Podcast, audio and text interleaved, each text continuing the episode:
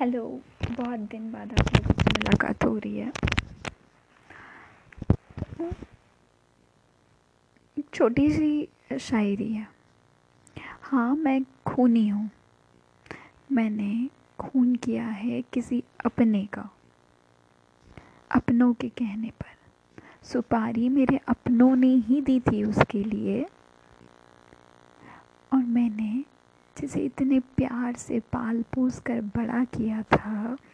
इतने दिनों तक एक लम्हे भर के लिए उसे जिया था। मैंने उसी का कत्ल किया है। हाँ मैं खूनी हूँ। कभी कभी ये होता है ना कि हम कुछ सपने ऐसे देख रहे होते हैं जो शायद कभी पूरे ही नहीं होते। हैं पूरे अगर हम करना भी चाहें तो ऐसा होता है कि होते हैं कुछ लोग। जो हमें वो पूरा नहीं करने देते हैं। तो ऐसे ही बहुत सारे स्टेज ऐसी आई मेरी ज़िंदगी में कि मुझे भी ऐसा लगा कि मतलब अब ख़त्म हो चुका है सब कुछ, मुझे सब ख़त्म कर देना चाहिए। लेकिन कहीं ना कहीं एक होप की छोटी सी किरण होती है जो ज़िंदा होती है। बस हम उसे देख नहीं पाते हैं।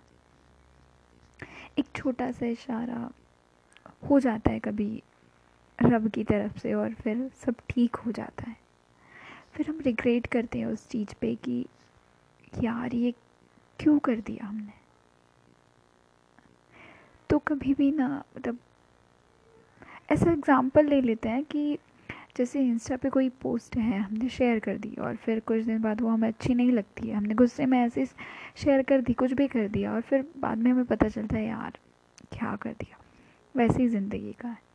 तो कभी भी हमें वो कैसी ही सिचुएशन हो, गुस्से में कभी भी वो कदम नहीं उठाना है, जिसको आगे चलकर हमें रिग्रेट हो कि हमें नहीं करना था ये।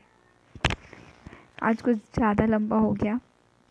वेल well, आप सब ठीक होंगे खुश होंगे अपना अपना ख्याल रख रहे होंगे।